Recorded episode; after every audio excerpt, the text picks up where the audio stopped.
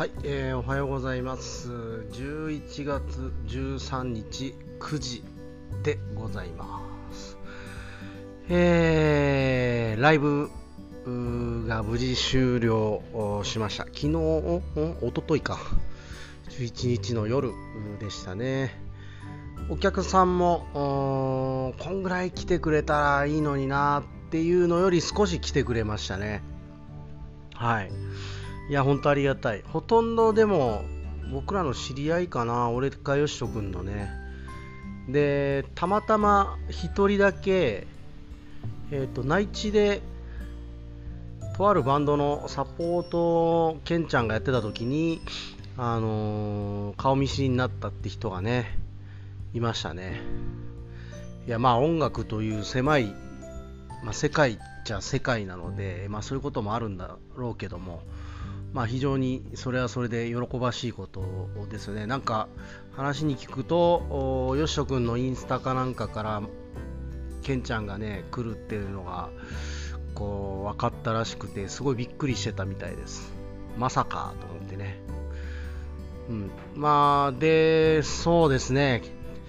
ケンちゃんも、初めての石垣っていうことで、来た日とか、そのリハの前ぐらいまではなんかちょっと硬さがあるというかですね。うんままあそりゃねどのぐらい馴染むかみたいなところもありますし、まあ、少しねなんか気負っているというかそういう感じも見て取れたんですけどもいやそれいらんのになと思いながら、まあ、声かけなんかしてこうなんとかほぐそうという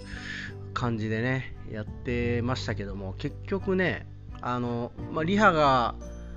割と早めに終わってですね、あのもうあの景気づけにちょっと一杯やりましょうみたいな、ライブ前に ま軽くですけどね、そんながっつり飲まないんですけど。っていうことで、えー、まあ、あのよしとくんと、あと、スケアクロの大道くんとね、えー、4人で、あの近くにある立ち飲み焼き鳥屋みたいのがあるんですけど、まあ、そこに行って、え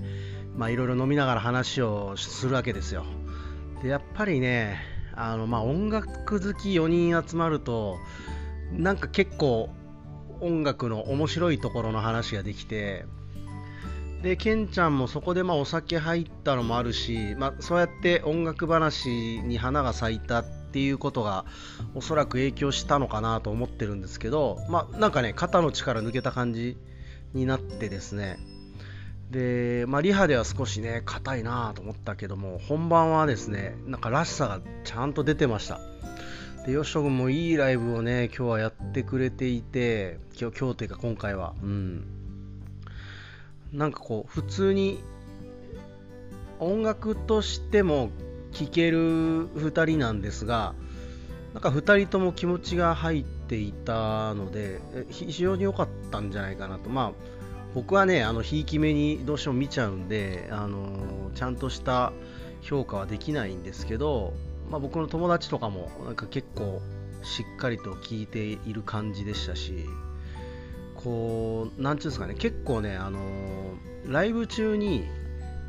こう上のバースペースに人がたまることがあるんですけど意外とそうはならずみんな割とずっと見ている感じだったのでね、まあ、良かったんじゃないですかねライブとしては。えー、っとまあ本人たちもねあの感触あったっぽいし、まあ、何にしろあの最後にですねあのブルーハーツのカバーをやってもらったんですけどこう今回ね歌もこっちが指定してですね手紙という歌をやってほしいという話をしてですねでやってもらったんですけどやっぱ良かったっすね。なんだろうな、まあ、あの2人ともブルーハーツが好きだということはまあ分かってはいたのでそれであえてのブルーハーツだったんですがまあ普段あんまりね多分皆さんがご存じない歌なんですよね。手紙っていう歌がね。ダグアウトというアルバムの中に入っているんですけど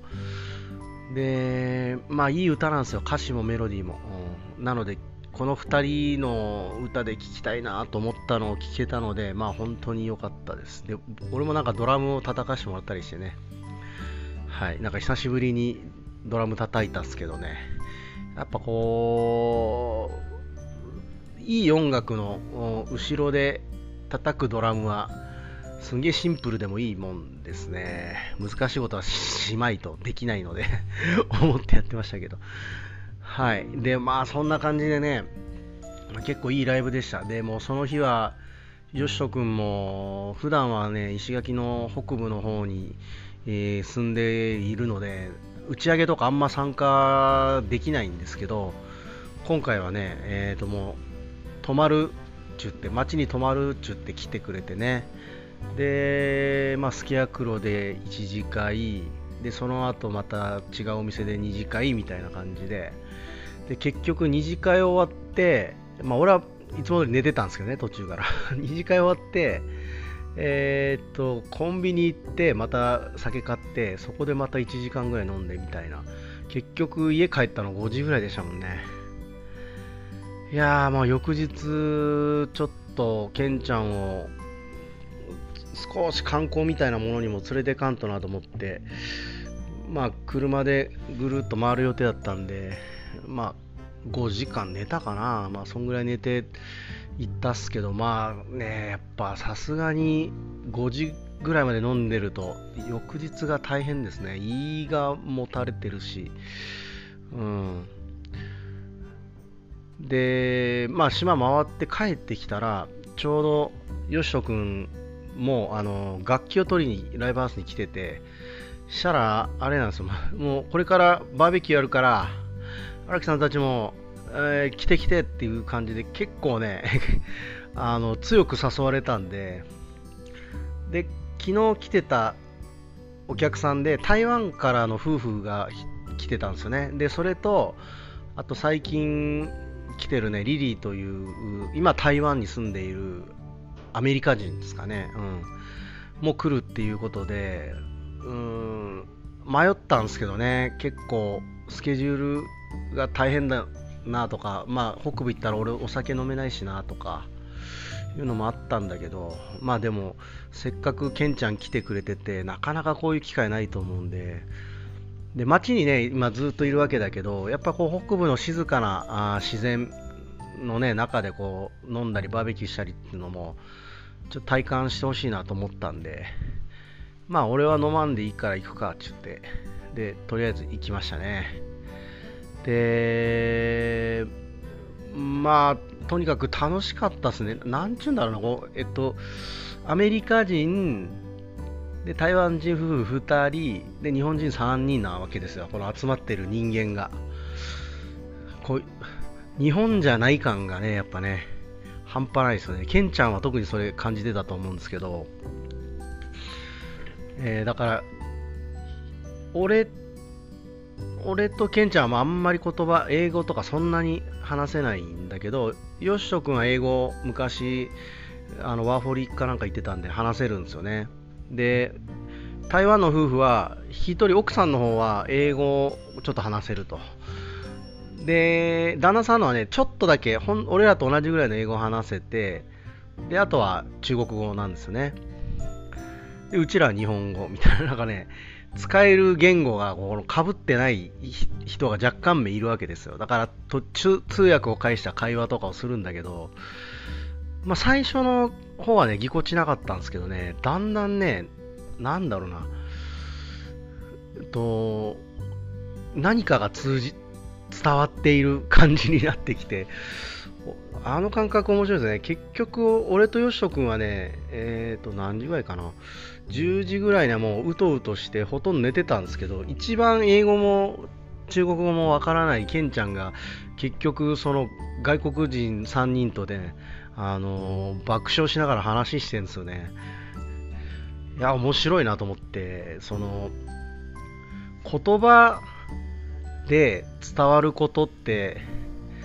どんだけあんだろうなと。実は言葉が話せるから伝わらないことも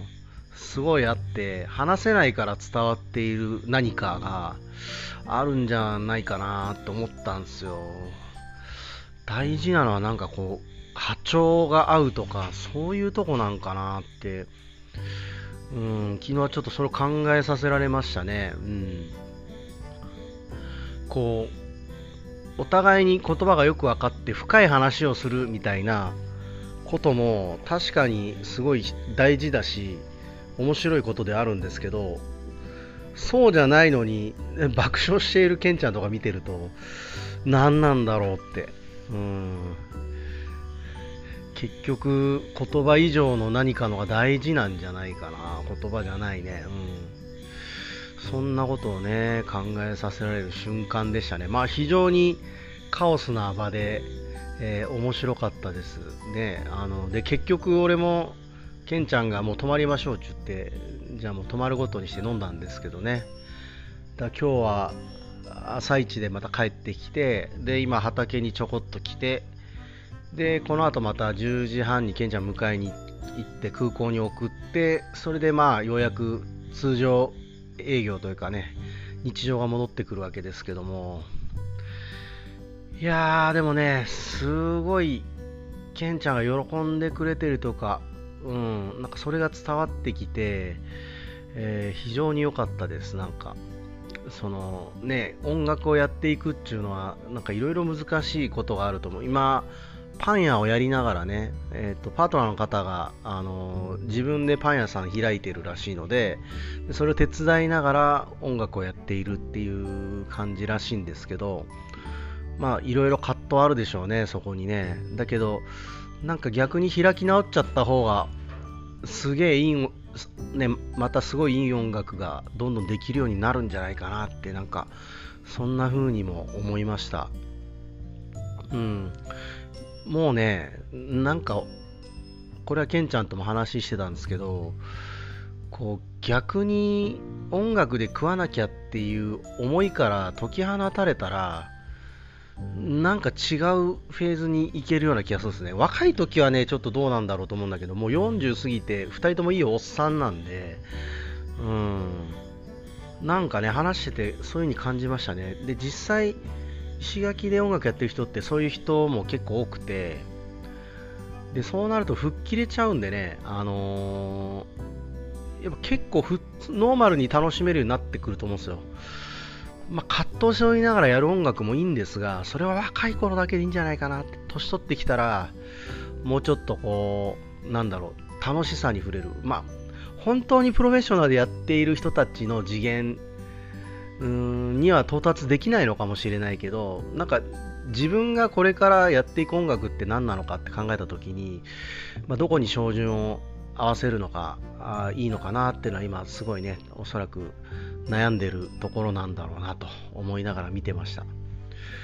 うん、まあね、でも俺なんかと違って全然本当に割となんだろう、そのプロの世界も覗いてきてる人たちなんで、